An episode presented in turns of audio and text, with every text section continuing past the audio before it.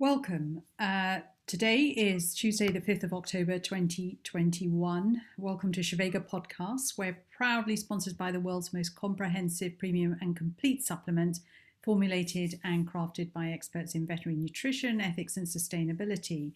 Now, I am delighted um, to have as a guest uh, Professor David Clough. He's a British author and academic with a focus on the Christian, vegetarian, and vegan movements.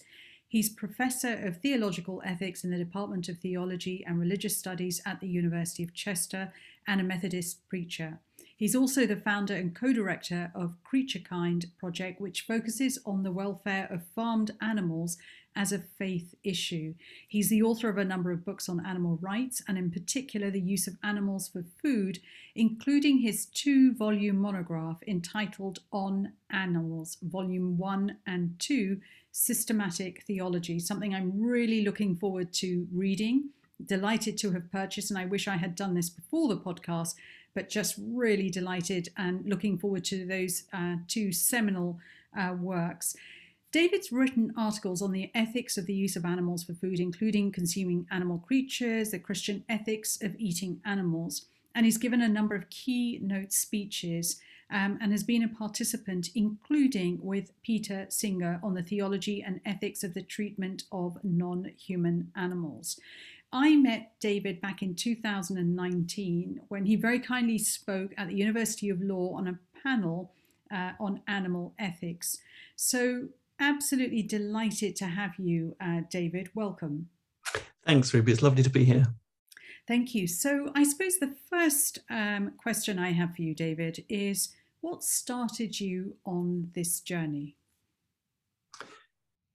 So, I think maybe these origins are mysteries even to ourselves sometimes. But as I look back, I'm aware of developing an increased sensitivity to animal issues during my teenage years. Um, I remember a class presentation uh, that a fellow classmate gave about animal experimentation and the LD50 test and so on when I was sort of 15, 16. And I was sort of remember being utterly appalled by that.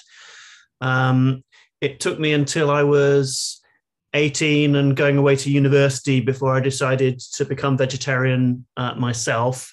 Um, I think I felt at that point, um, okay, this is a decision entirely within my control. Here's something you know that I, that I can take responsibility for, and it seemed an obvious choice um, at that point. Um, and then I think I was aware that uh, among the Christians that I knew, uh, fellow sort of churchgoers, uh, and as I began to develop academic interests sort of through masters and doctoral work, I was aware that concern for animals seemed to be quite an unusual uh, preoccupation. Um, and that led me, um, when I began to think uh, sort of beyond a PhD and beyond my first book, okay, what, what, what do I want uh, to write about? Um, uh, Christianity, Christianity and animals seemed an, an obvious topic because it seemed really important to me. It seemed to be obvious relate, obviously related to uh, Christian faith and theology, but it seemed like uh, not very many people were were taking notice of it. Um, so I think there was kind of sort of quite a long build in to me thinking about this as a research topic, you know, through that personal experience and biography. And how has the journey been since, in terms of sort of delving uh, pretty uh, incredibly deeply into this subject? How is that journey, and what has been the support from uh, your faith uh, uh, on on this journey? Yeah, so I've been researching the place of animals in Christian theology and ethics for probably 15 years or so now. And it's been a very interesting uh, sort of period, and, and a lot has changed, I think, since uh, 15 years ago. Um, so I remember when I was first going around giving sort of seminar papers at universities and theological colleges, you know, I had some concerns that, uh, you know, people would think either this was a topic that wasn't of any theological interest or that uh, the kinds of arguments I was making as to how Christian theology and ethics should be interpreted in relation to animals would be um, rejected or thought um, unorthodox or um, something like that. But I, I quickly found that the way I was able to talk to uh, fellow academics and fellow church members about uh, animals in the context of Christian faith commitments found a, a ready audience. Um, you know, the numbers of people who sort of flat out rejected the kinds of uh, arguments that I was making, I could probably count on one hand really over those 15 years. And there's lots of proper and entirely appropriate debate about um, sort of points of detail and practical um, issues about where we go from here. But what I was really struck by is that it felt like just sort of naming the issue that Christians have really strong faith based reasons for being concerned about the welfare of animals. That seems to be, um, you know, very widely accepted. And the, the challenge then seems to me to be how to take people beyond that to recognize what that might involve in terms of practical commitments. What were the arguments uh, used by the antagonists or those who did not agree with you? So there's um, one sort of type of, of, of argument um, that would be representing the concerns of Christianity as, as fundamentally to do with human beings. Um, and so, you know, the, t- the technical academic term would be anthropocentrism. Everything is centered on the human. Uh, and you mentioned being on a panel with Peter Singer. Um, so um, Peter's been responsible for uh, a lot of people getting the idea that Christianity is antagonistic to animals, that it um, is only concerned about human well being. Um, um, some people would also say it's just concerned about um, sort of whether human beings get to go to heaven or not. And so that kind of um, those that strand of, of uh, interpretation of Christian theology uh, that says uh, the concerns of Christian theology are very narrow. It's about divine relationship with human beings. It's about human salvation, and we're not very interested in very much apart from that. That is going to lead to a theology which is very unlikely to be attentive to the well-being of uh, animals.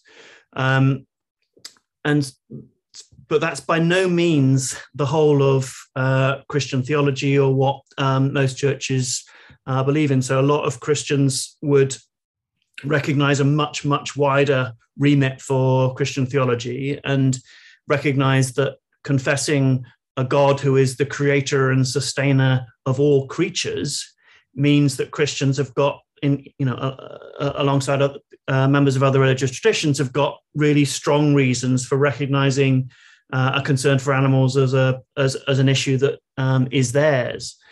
Um, and some of Peter Singer's views and those of other animal advocates in relation to uh, Christianity and other religious traditions of animals are problematic, I think, because they um, have contributed to a kind of positioning of an animal's issue within a political spectrum, which is uh, really unhealthy. So, if you're kind of on the religious right of the US, uh, you know you're um, uh, pro life. Um, uh, but off, often, until at least until recently, uh, you thought you had reasons for disbelieving climate science and the kind of animal stuff gets you know lumped in with with that kind of political uh, divide.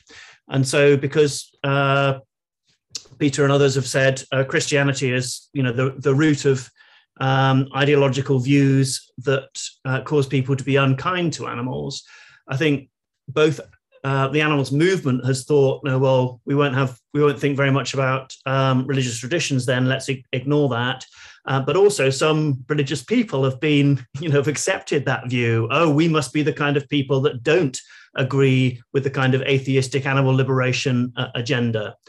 And so, a lot of the work that I've been trying to do is is been sort of bridge building um, and to undo what I think are partial or erroneous understandings about how uh, Christianity in particular uh, might engage uh, with concern for animals in a way that might help Christians uh, to see this as something that is, uh, you know, fundamental and integral to their existing uh, commitments. And so, partly that's arguments about how to interpret uh, how to, how best to interpret the Bible and later Christian theological traditions, but also it's a telling of history. So it's you know in the 19th century in Britain, it, you know Christians were at the forefront of campaigning for legislation um, the first um, legislation, you know, um, making it illegal to be cruel to farmed animals. And at the end of the 19th century, Christians were at the forefront of anti-vivisection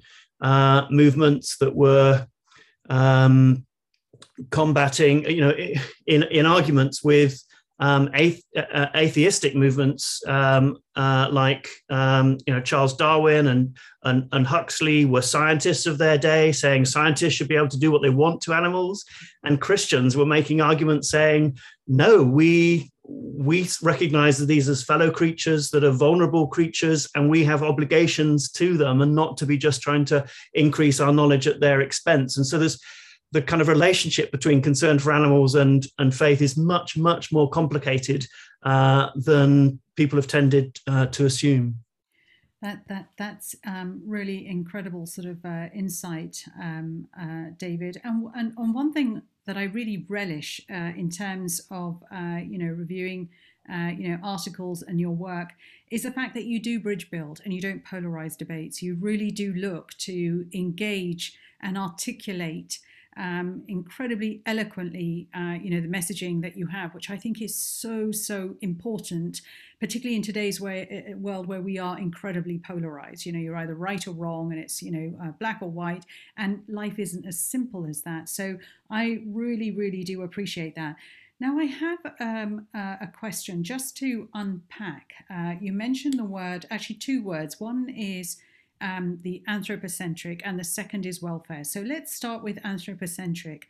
Um, for our sort of listeners, um, a lot of, uh, you know, uh, uh, today, well, a lot of perception or history in terms of religion um, is based very much on human centric. We're the center of the universe, and you know uh, we're made in the image of God, etc. And you may have monotheistic religions, but ultimately man is, you know, the king, the ultimate, the highest. You know, unpack your thoughts on that. I'd love your perspective on that, um, and then we'll we'll develop, we'll ask uh, we'll go into the second uh, point around welfare.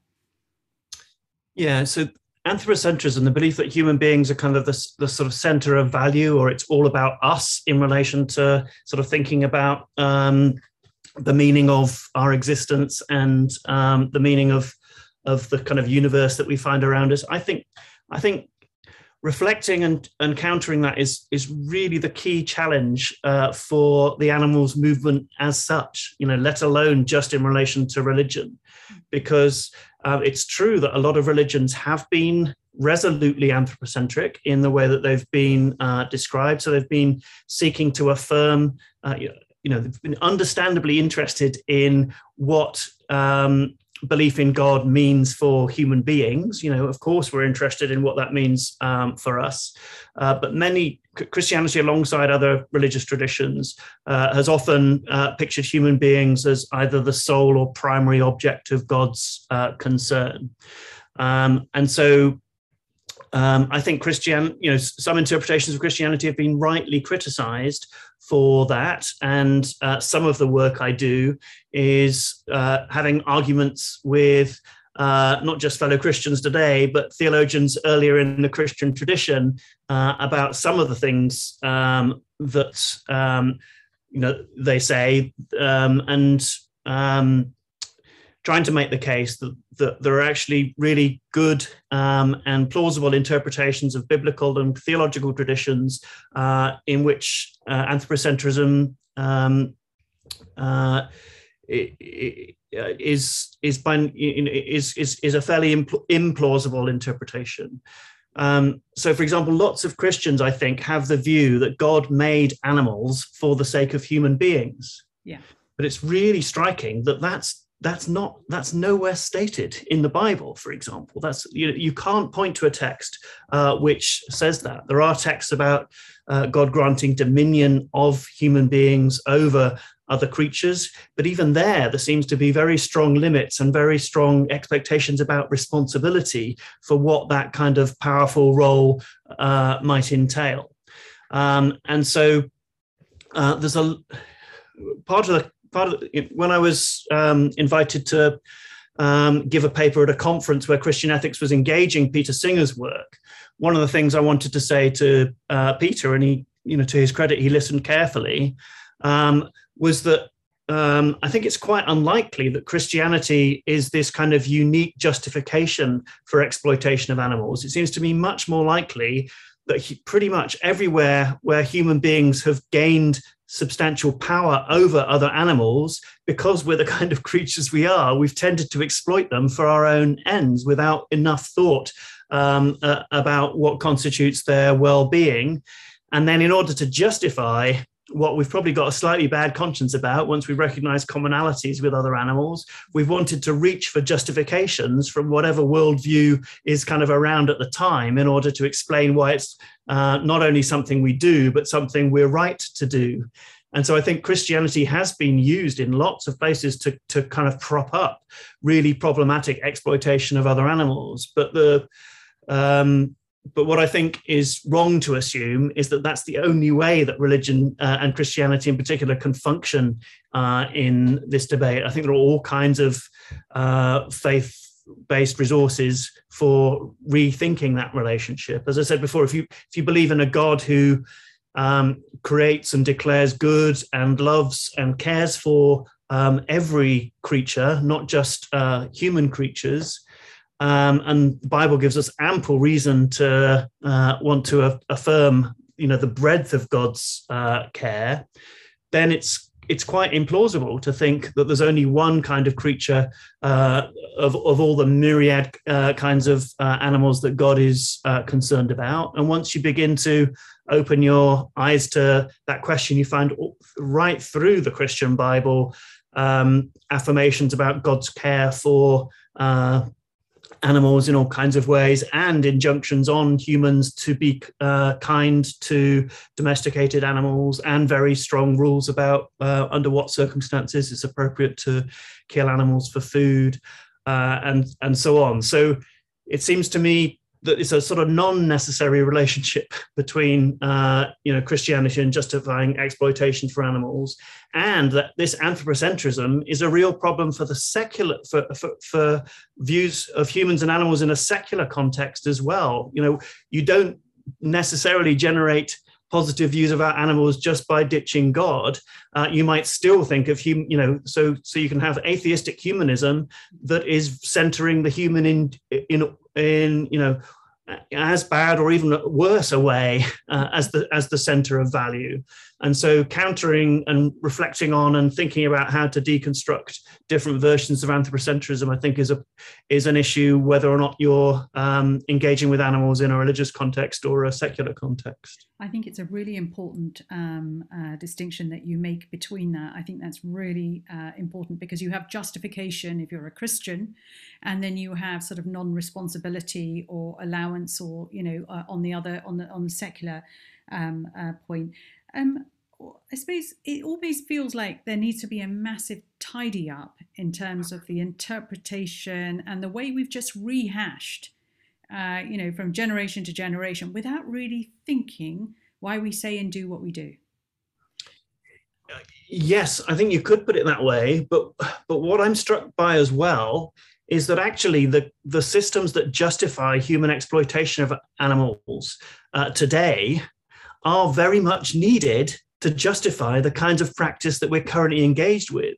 So, so I, I think there's a kind of disorientating, disorientating sense in which the practice comes first and the theory comes afterwards, which I think we need to attend to. Ooh, I think give an example, David. Give an example for the audience. Well, so if I'm talking to um, a, a, public meeting about how farmed animals are being treated, and uh, you know the argument that I, I would want to make uh, that you know the vast majority of um, animals being farmed um, are treated in uh, unacceptable ways that we should um, um, be very concerned about and should cause us to think differently about what the animal products we we, we purchase then I'm really aware that some of the resistance and some of the questions that come back um, are understandably rooted in the sense of wait a minute, if I accepted what you're saying, then I'm going to have to make some really strong changes which are not attractive to me at all. From a and business so, perspective, so we're talking about money here. Is that the underlying? Well, but, but money, but also habit and convenience and yeah, taste yeah. preference and um, what it means to be part of a kind of right. um, multi-generational family who's yeah. for whom you know these kinds of practices you know we always um, we always had um, uh, turkey at uh, christmas or we always had a roast at, uh, for sunday lunch um, so if wait a minute if what you're saying is true does that mean there was something wrong with all of you so it's it's a really big uh, shift to ask people to think differently about this stuff. And, and so part of the reason people resist thinking differently is because they know that thinking differently would require them in conscience to be acting differently, and they really don't want to act differently. And so part of the reason I think we're we're still stuck with what are fairly implausible claims about humans' right to exploit other animals is because it's only when we believe those fairly implausible things that we think ourselves justified in in participating in the kind of exploitation of animals that's that's currently going on.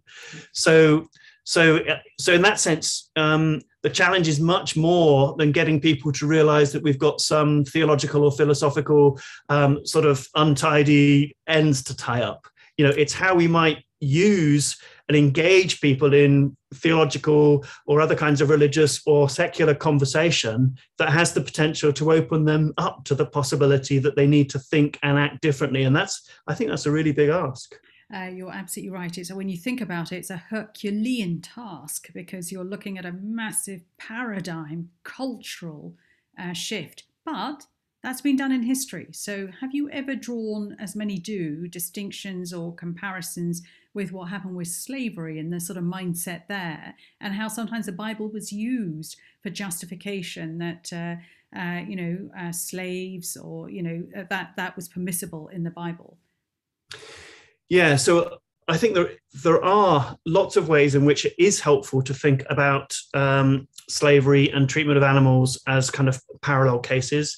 Although obviously, as soon as we begin to know, sort of name that connection, we need to recognise that there are really profound dissimilarities too, and just making a sort of rush from um, uh, the treatment of um, uh, African and other peoples that were sort of um, you know sold sold into slavery and trafficked by uh, my uh, uh forebears, uh, white inhabitants of of Britain uh, and other colonial powers, and appallingly abused um, in the Americas and elsewhere. We need to sort of recognise that that that is both particular and that there might be some things we can learn from that practice which relates to the way we treat animals too.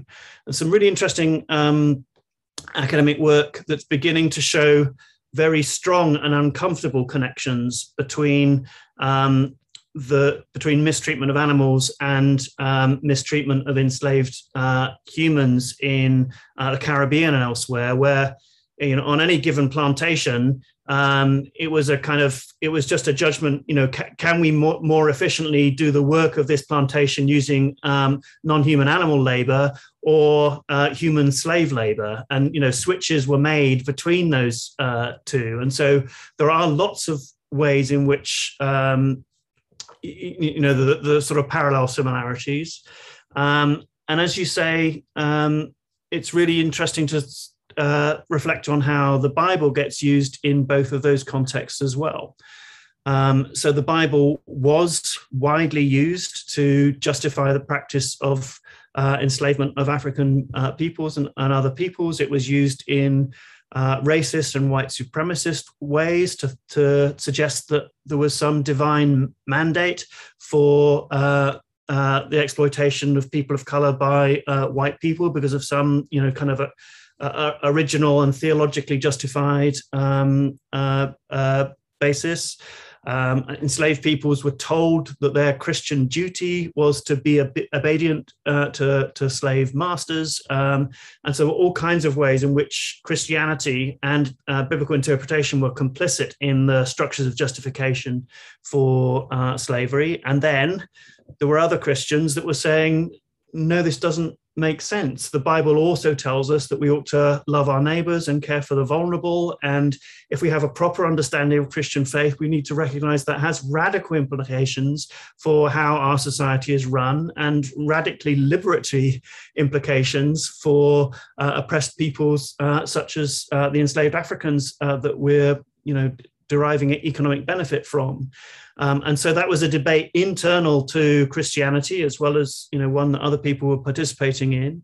Um, and I think there are really interesting similarities uh, then with the with the animals case because um, Christianity has been weaponized to uh, justify exploitation of animals and to sort of close down uh, critique of that, um, and also uh, the Christian tradition has include you know incorporates uh, very strong uh, trajectories uh, that have really uh, uh, you know radical implications for, for, for rethinking our treatment um, of animals, and so that is also an internal debate uh, within Christianity about what's the best reading of these texts in relation to Christian ethical responsibility for animals, and that's what I see myself as a sort of active participant in.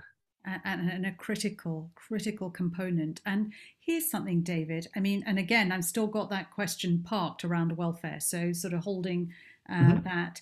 Um, but what I find um, fascinating is within these sort of cultural or sort of these time sort of contexts that we have, where is uh, the responsibility of uh, you know, sort of uh, leaders in sort of faith-based, um, uh, you know, religions. And now, of course, it's not only Christianity. We've got um, an upsurge of young Muslims who are not happy with the halal or the Ramadan, um, and they use, um, you know, whether it was Pythagoras or Socrates, you know, talking very wisely that you didn't need to slaughter a real animal for the gods. You could do something that was created out of grass and and do that because it was symbolic.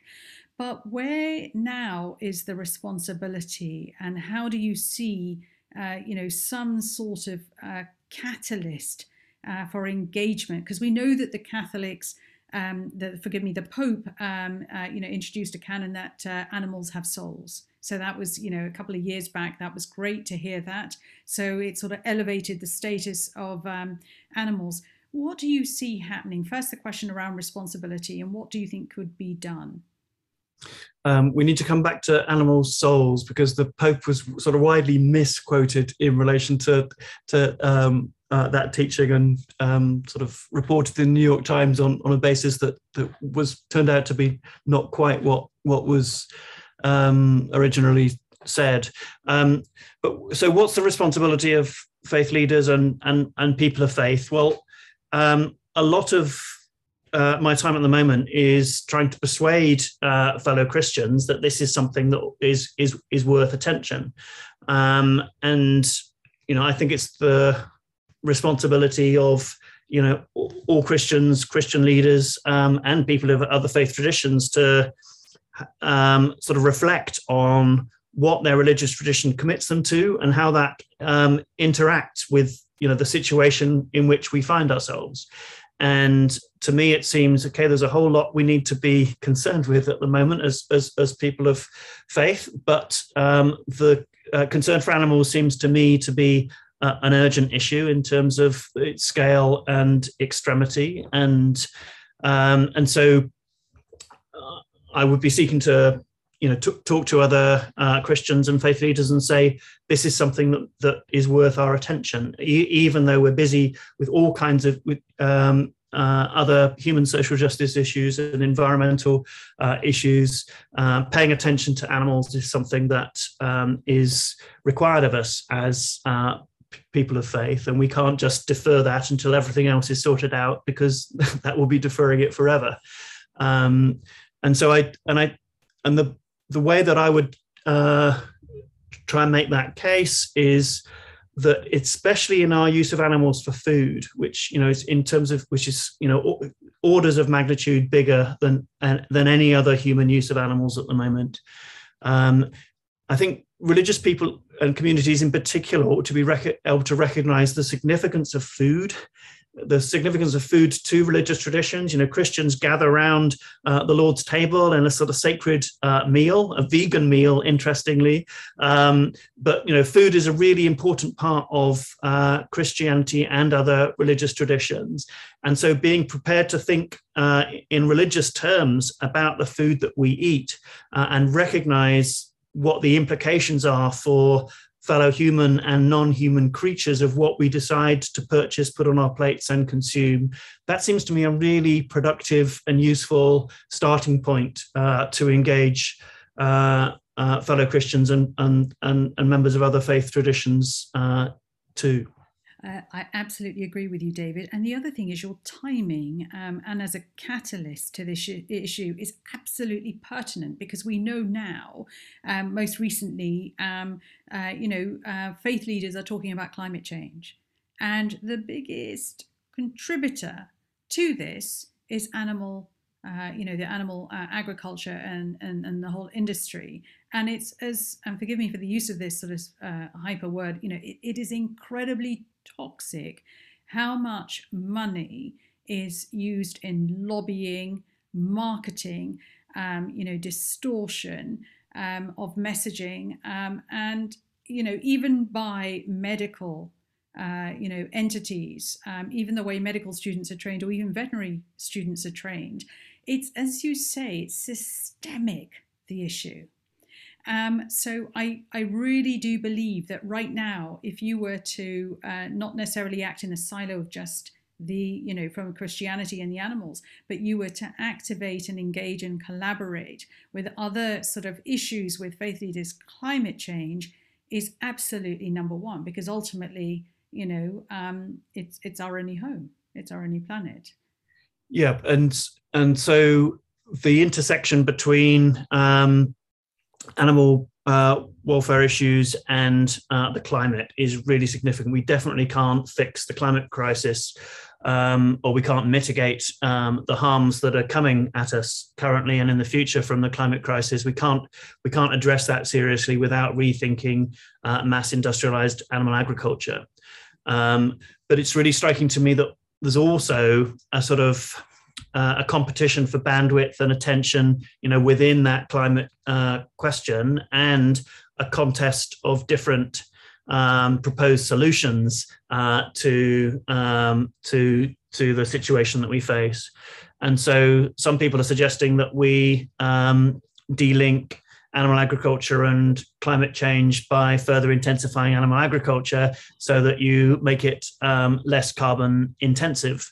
Um, so if you um, breed uh, cows that reach slaughter weight in half the time, then their lifetime methane emissions uh, will be halved, and you know those those kinds of um, uh, initiatives. And so, I think it's really important for people concerned about animals both to be absolutely open to make, making common cause um, you know, in relation to environmental concerns and human social justice concerns. You know, I'm really exercised at the moment by the fact that we haven't got enough people in Britain to kill the animals that we want to kill for the for the food system because these are nasty jobs. They're not well remunerated. They subject workers to high risks of physical and mental uh, injury. And so, unsurprisingly, um, pre Brexit, they were being done mostly by migrant workers who are now absent. And so, we find we don't have enough people to kill all the chickens and pigs that we need uh, to, to kill.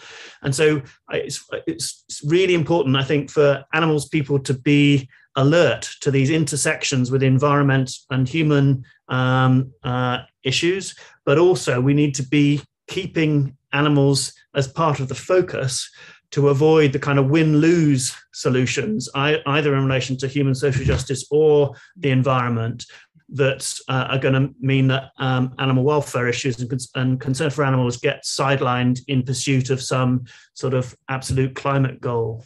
It's a very good point, uh, David. Certainly around sort of supply chains and human rights issues, you're absolutely right. And it's quite chronic in terms of the uh, human rights violations for individuals who work on these sort of uh, factory floors, which are incredibly intensive, incredibly traumatic. And there have been studies done in terms of the link between domestic violence, mm-hmm. um, you know, crimes uh, from individuals who are working there. So, where is our responsibility uh, to them?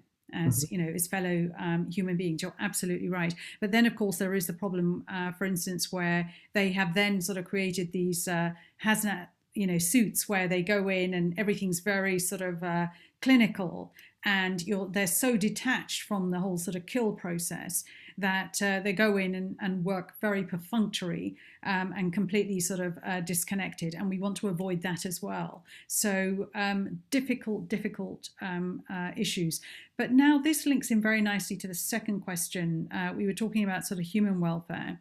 Now, you mentioned the word animal welfare. Now, um, and forgive me for being very generalistic, and I may be sort of using trigger words, but for instance, um, a lot of individuals will say um, it's not just about welfare. We're talking about an abolitionist argument, which is, uh, you know, and then the legal points about sort of rights, and then of course, legally, you cannot give something rights if it doesn't have the ability to respond or hold responsibility for it. So, of course, you have the whole jurisprudential academic arguments going on. I'd like to understand, David, your your when you say animal welfare, what does that mean from your context? Well, sort of one basic position that I think ought to be, um, you know, a, a very broad uh, consensus, you know, within Christianity, other religious traditions, and um, in uh, uh, in in, in uh, secular context too, is that we should be concerned for the well-being of fellow animal creatures you know so that so that so that would be a starting point for me uh, that we've got moral reason you know in in opposition to some accounts of ethics that have said humans only humans matter ethically i think it's really um, uh, clear and important that we make the case that no animals matter too. Um, and so that's a sort of bedrock which which doesn't go you know uh, anything like as far enough as, as, as far as you know many animals um, uh, activists would would would want to. But I think it's really important common ground to be to be able to uh, make that claim. Um, and I think it's quite hard to dispute, but to be to be prepared to defend that. No, the well-being of animals matters. So that that I think is an important uh, starting point. Um, and then, of course, um, a lot of people would say, well, it's it's not just uh, the well that well-being of animals matters, but we don't have the right to do uh, you know th- these particular things. Like in a context where we uh, don't aren't uh, forced to kill animals for food, for example, where we've got plenty of nutritious plant-based uh, foods to choose from, um, then we don't have the right to kill animals for food uh, when we don't need to. And I'm very sympathetic uh, to that argument. I'm vegan myself, and um, I think that. Um, the, the sort of non-necessary killing of animals for human food is is uh, you know an argument that I'd be prepared to have with fellow Christians and uh, and others. And so, um, so, so that's that's that I think is a correct moral analysis. Um, and then the next question that follows for me is, well, what does that mean in terms of how we engage a, a sort of wider constituency with this goal of uh, rethinking um, the horrendous exploitation of animals. And there you've got, within the animals movement, you've got different views and you've got people with good reasons for holding different views. And it's a real disagreement, just like you might have theological and religious disagreements within religious movements. Uh, so some people want to say, well, we're not going to engage at all with anything other than uh, an argument for abolition of um, human use of animals um, because um, uh, because if we do that, if, as soon as we start to engage with uh, questions about how animals should be kept if they're being used for food, that uh, helps to justify the whole process. So we'll have nothing to do with that, and we'll just make um, a campaign in relation to uh, abolition. Um, so I see the merits of that.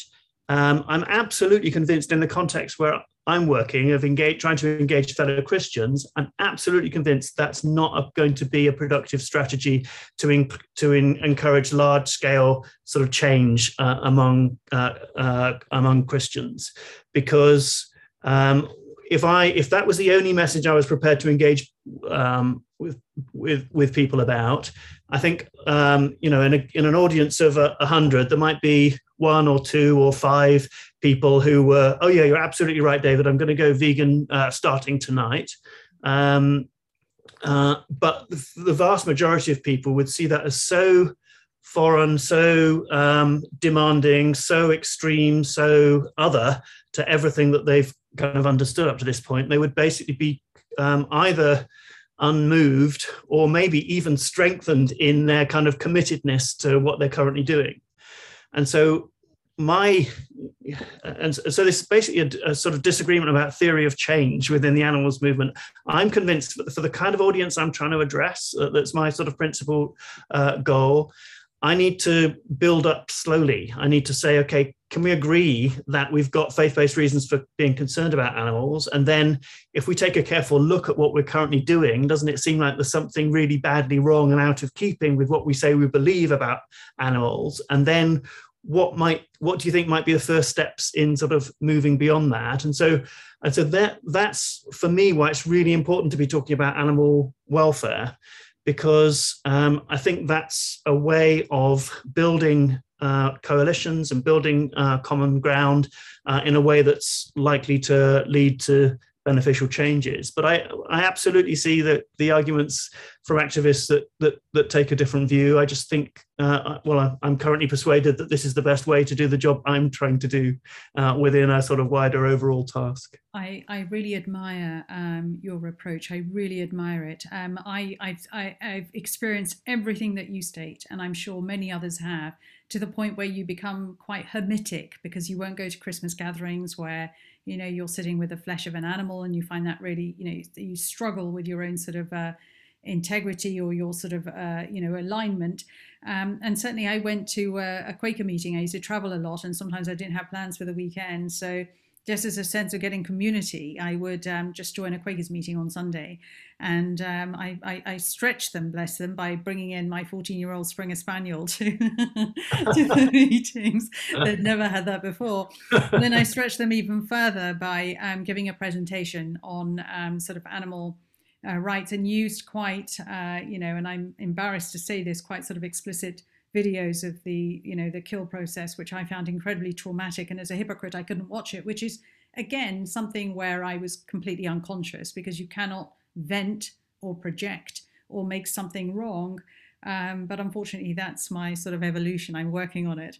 But the reaction was um, and and you know anywhere anywhere when i when i behave like that is complete shutdown strengthened in terms of their resolve um, uh, or complete sort of disconnect, you know. Um, and and that's you know when you look at uh, what am I trying to achieve here, I don't achieve that. Um, so I, I, I do agree with you that uh, you know you need to take um, a stance that's practical, pragmatic, um, and is really looking at sort of bridge building as opposed to you know um, polarizing debates. Because the problem with polarized debates is the moment somebody feels wrong, well, I'm afraid, you know, their walls are up and, and then they're straightly, you know, they're straight into that sort of defense or offense uh, position. So there's a lot of wisdom uh, in, in, what you say. And I certainly think you're also talking from experience as well. no, absolutely. I think, I think trying to avoid provoking defensive reaction. I mean, pe- people feel very sensitive about this. You know, as, we, as we've talked about, food is something that matters to people. And this is an issue that is, you know, it's, in, you know, engaging on food is much harder than engaging on research experimentation, for example, because research experimentation is the kind of thing that people can sign a petition about and share it on Facebook, um, and they can feel they feel like they've they've done their bit, or you know maybe pay attention to the you know uh, cosmetics and, and, and so on. But you know it's it, it's it doesn't hit in relation to ordinary everyday uh, you know demands on everyday practice in the same way that uh, food does. Um, and so so yeah rhetorically i think trying to take people into an awareness of what's going on and an awareness of why they've got reasons to care about what's going on without uh, uh, uh, giving rise to a whole lot of sort of stacked defensive uh, reactions is I, that's what I, I see as as as really important in relation for uh, in relation to effective communication. So, my aim is to get people into a space in which they are open to hearing, re, you know, rethinking and think and coming out of a of a of a meeting thinking, yeah, I've got reasons for rethinking what I'm uh, doing.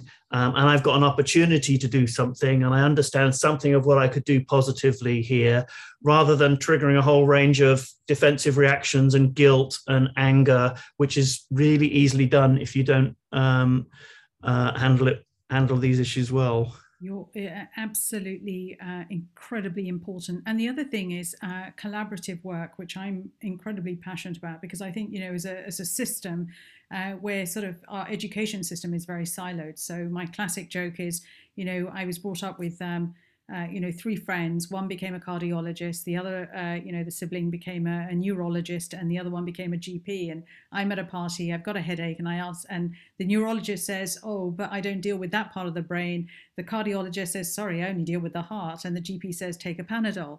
So that's you know three incredibly bright um, individuals sort of giving advice, and that's a siloed system. And law's very much like that as well. And so, how do we step out of those silos and think think more sort of systemically and more holistically and and and from that look at that more collaboratively. So i know that um, uh, you know there are great institutions that are looking at uh, you know medics looking at sort of plant-based nutrition.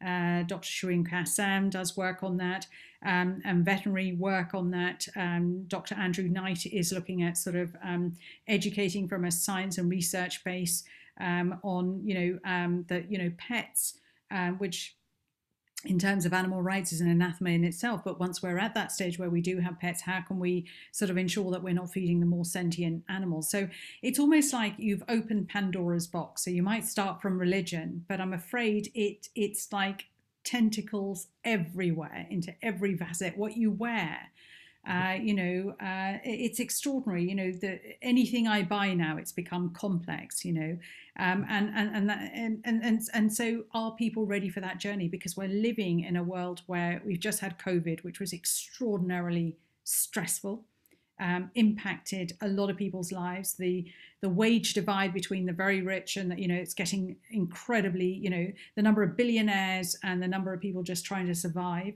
Our frontline workers and you know through all the sort of um, you know stress uh, and and and on what they're paid. When you have that sort of context, how do we introduce something which is incredibly sort of um, uh, heavy and in- incredibly impactful? You know so perhaps you know ha- how do we introduce it in a collaborative supportive solution orientated way? Um, whether david you set up sort of courses that people go into are immersed in it and then you know the second and third or fourth day um, you know experts come in with different sort of dimensions of how to make it easier. Because here i am an ethical vegan with a, a vegan dog who's thriving at 14 you can survive. Um, admittedly, you do become a little hermetic, but you know that that's there. It's a growing sort of uh, you know. There's more and more vegans now, so I suppose um, it's it's almost as an academic, as a, as a teacher, as a bridge builder. Uh, what are the innov- innovative ways that you could uh, you know develop uh, this into um, uh, you know a, a, a way that's sort of more constructive in its engagement? So, yeah, I'm the in my own work, um, engaging with um, uh, a sort of Christian audience seems to be an obvious uh, first step, just because you know that's where I'm located as a person of faith. It's my uh, sort of academic uh, specialism, and it's also an issue of, you know, it's it's a it's a it's an area of where there's a problem, right? Because um, as we've talked about, um, uh, pe- uh, people in Christian churches often think they've got faith-based reasons for not being concerned about animals, and so that has seemed to me to be an area where it's worth me investing my time because um, because there's a problem that needs solving, and you know not not enough people um, qualified and motivated to, to do the work.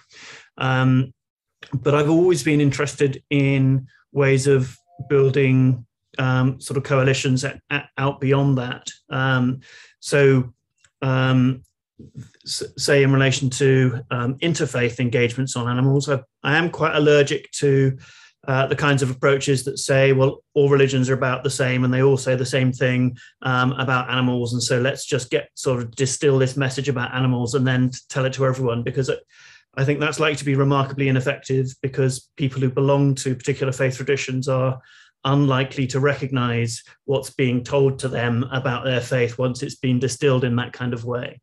But um, I'd be really interested. So, so Creature Kind, for example, which is this um, nonprofit you mentioned that's set up to um, help Christians engage with farm animal welfare, has always wanted to go deep in relation to Christian faith and interpretation of scripture and so on to um, make the case that this is something that that sort of goes uh, that, that is something that's recognizable to, to people belonging to that faith tradition. I'd be really keen to encourage that kind of in-depth engagement in other traditions too. We're doing some work in the states at the moment um, in parallel between sort of Christian uh, uh, churches engaging with their faith traditions and then Jewish congregations and organizations engaging with uh, their traditions too, and hoping to get to the point where we can sort of learn across those uh, traditions as well.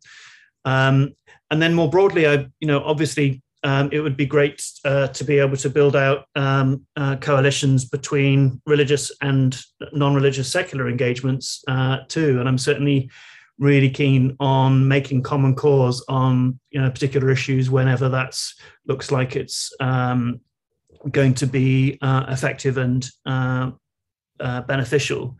Um, and the key challenge there, I think, you know, for any one person trying to engage in the sphere is well, what kind of messages are being effectively communicated, uh, and you know, so so that there isn't a great need for sort of X or Y, and what kinds of engagements might be missing. Um, and um, yeah, I'm always interested in thinking about the, the, how to how to be effective in sort of contributing missing pieces. Uh, the one spin-off from Creature Kind was this uh, project called Default Veg, yes, which, which yes. so we were in, we were engaging we were engaging with um, sort of Christian theological colleges about the kinds of think ways they might think about their catering and academic societies. Uh, and we sort of came up with this idea um, okay, well, let's sort of badge this thing default veg, which is not that you um, uh, take all animal products off, off, off the menu completely, but you default to providing plant-based foods. And if people want to um, choose meat, they can tick a special box and they'll be given uh, meat, you know, at a conference or a gathering or whatever. Um, and we found, and then since then, peer reviewed academic research has found actually that means that almost everyone, you know, very few people um, think to not do the default thing. And so you achieve about an 80% switch to plant based foods or an 80% reduction in animal products without anyone feel like feeling like they've had their choice taken away from them.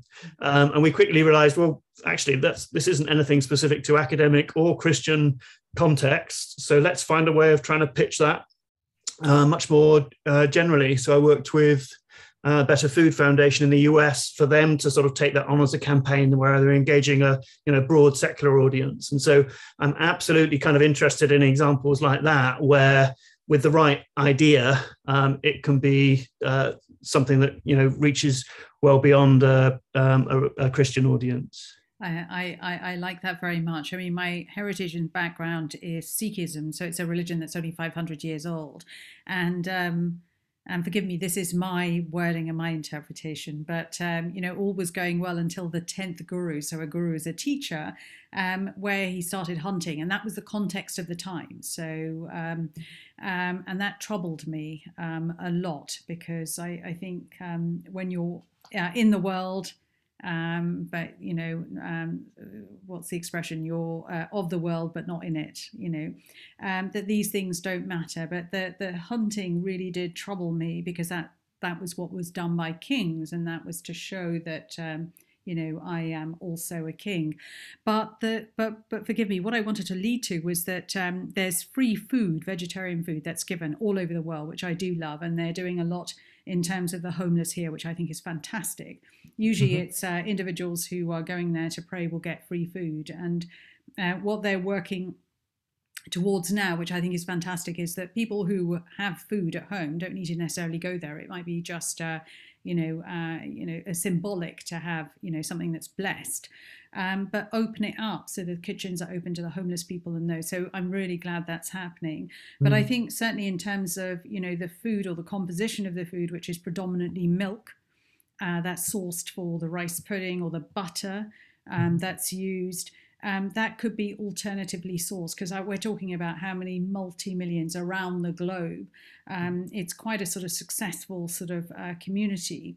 And if they would go alternative, but again, that's that's a whole sort of uh, you know uh, discussion that needs to be had um, because it's so rooted in the culture and the and the food is so symbolic of you know having spent a morning praying and then to eat that blessed food which is um, vegetarian but still milk bla- milk based and mm-hmm. the supply chains around the dairy industry as we know are, are, horrific and the suffering and the torture that these animals have. So i do like what you've done with default veg and um, i do hope there's a way of sort of looking at other sort of spaces and places um, for that um, David, absolutely extraordinary work, but I'm not going to let you go until you've given um, the um, listeners uh, just an introduction to your two books. So, what do they have to look forward to? Um, I'm so excited. I've purchased them and I'm really genuinely looking forward to really relishing and immersing myself into them. You uh, write incredibly well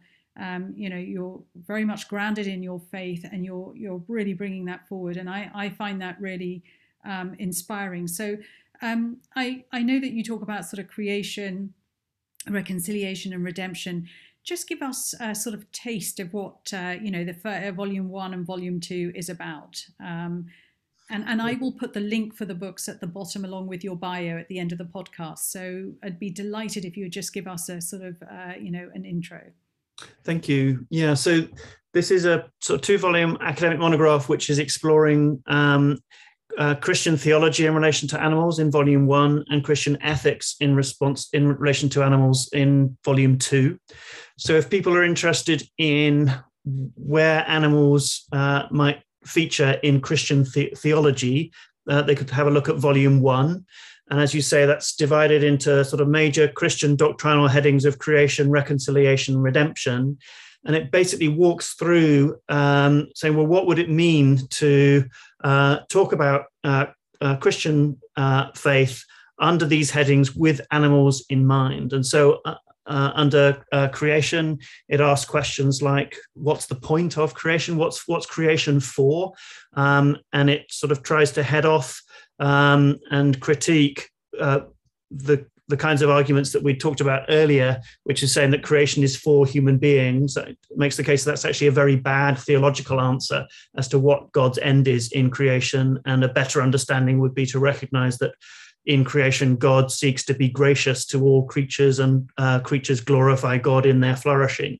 And that so that provides a basis for a really uh, strong affirmation of the value of non-human uh, animal life and then goes on to think about um, good ways and bad ways in Christian theological and in wider secular philosophical uh, traditions. People have thought about differences between creatures and critiques various versions of human uniqueness, which separates humans from uh, other kinds of uh, creatures, and really seeks to set out a theology that places human beings as creatures alongside creatures, um, thinking about our responsibilities, you know, from that uh, location.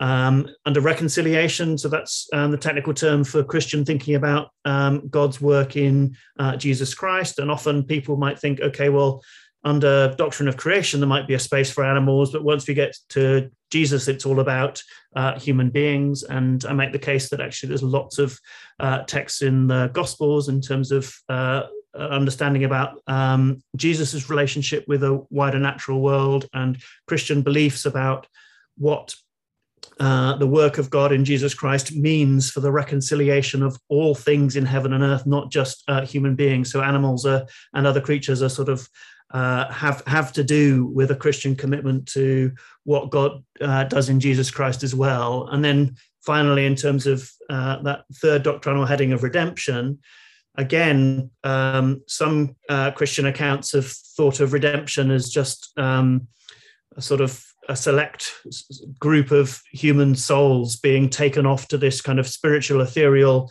uh, place in salvation. Uh, and i try to make the case that actually that's um, uh, there are much wider resources for Christian thinking about what God's aim is in redemption that are inclusive of all kinds of uh, creatures, including animals, and that uh, and the prominent Christians, like you said, I was a, a Methodist um, lay preacher, and John Wesley, who was the founder of Methodism, preached a very famous sermon called "The General Deliverance," where he said um, the Bible is clear that animals will be redeemed by God, and that that has implications for how we treat animals here and now. And he was very concerned about the suffering of animals that he saw on, on the streets in his 18th century context. Um, so, so that's the work. That's the kind of theological work I do in um, in volume one, and then volume two turns to say, okay, well, what what are we doing to animals at the moment? And so I think even people not terribly interested in sort of specifics of Christian theology might be interested in having a look at volume two, which tries to chapter by chapter survey what we're doing to animals in as we use them for food, for labor, uh, for textiles, for sport and entertainment, for research experimentation, um, as pets and companion animals, and our impacts on wild animals. And it tries to kind of take an overview of what's going on in relation to human use of other animals in those ways, and then say, okay, well, um, what might we have sort of Christian reason to do in relation to rethinking uh, those practices? So it gets very practical in relation to trying to understand what's going on at the moment, and then thinking about what might be uh, Christian ethical responsibility in, in response. And I'm sure there'll be lots of um, sort of common cause in relation to the um, proposals I have in relation to uses of animals for for food and experimentation and uh, uh, uh other contexts too. Absolutely fantastic, David. What's great about this is um, really understanding, uh, you know, your critical thinking um, on this, and I think it's really a seminal, important work um, that you know um, individuals who aren't even Christians need to look at. Um, and I take your point about you know you cannot sort of uh, uh, you know distill generally and talk about all religions, but I think it's a fantastic foundation for individuals who want to uh, you know perhaps take or initiate this journey, perhaps in different faiths as well, to mm-hmm. really sort of appreciate. Um, you know the work, the journey, and the thinking that you've uh, put into this. Um, a real joy to speak with you today and um, really grateful for your time. And I'll be putting all the details um, um and including how to get in contact with you at the uh, bottom of this blog. So thank you so much, David. Thanks for the invitation. It's been lovely to talk, Ruby. Thank you.